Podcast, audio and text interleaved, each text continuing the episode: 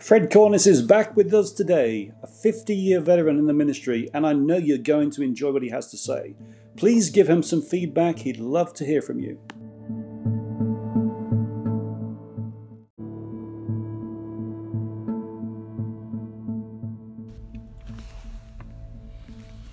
Lord, here we are again. We thank you that you're here. Uh, you've been here forever. We thank you. You're the same yesterday, today, forever. So help us think about you. Teach us, Lord. You know, I just wanted to touch on the teaching today about scripture memory and uh, memorizing scripture and having the scripture deep in our heart.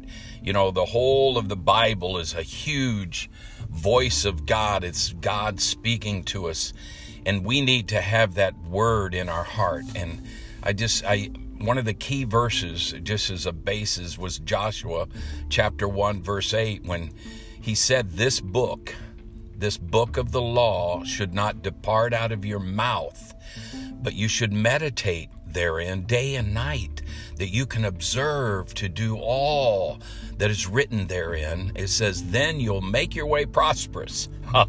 Then you'll have good success. So, prosperity and success are really birthed out of Scripture. The Scripture is the key to life. The Bible says you can't live by bread alone. I know when I became a believer, the first thing I fell into just by accident was the navigators movement and the topical memory system where we had these little packets and we would have to memorize verses exactly without any mistake exactly the great first verse I memorized.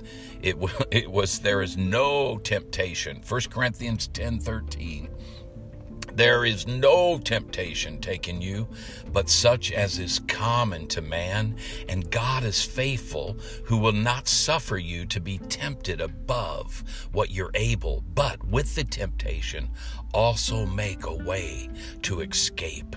If I had not had that verse in my life from the very get go, I would have fallen into the pits of hell by now. But that verse, there's no temptation taken me, but such is common.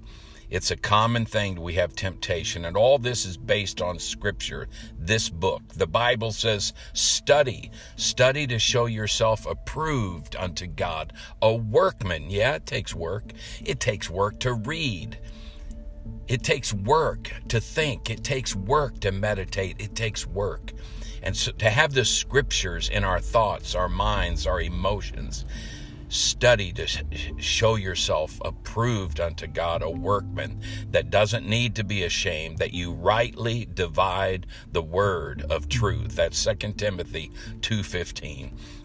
And one of my most beautiful thing is Psalms. Psalms 1, blessed is the man who doesn't walk in the counsel of the ungodly, doesn't sit in the seat of the scornful, but his delight, his delight, his delight is in the law of the Lord, and in his word does he meditate both day and night.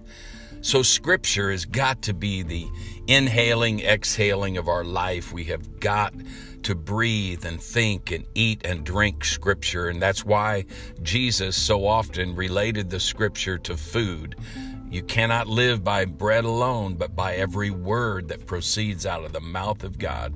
And if we'd be honest, when we think about our appetites, how much we eat, what we eat, how often we eat, just the simplicity of eating. My goodness, can you imagine? If we were like that with Scripture, chewing on it, swallowing it, meditating, digesting the Word of God, it is meat, it's milk, it's bread, the Scriptures. And so today I, I just lay that before you. Where are you at in your appetite and your digestion of Scripture every day?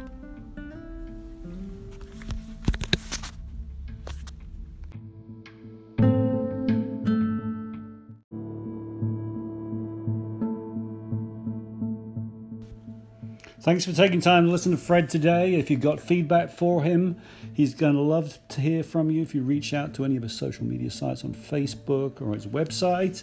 And if you'd be so kind, please do share this with your friends. Thanks. God bless you. Bye bye.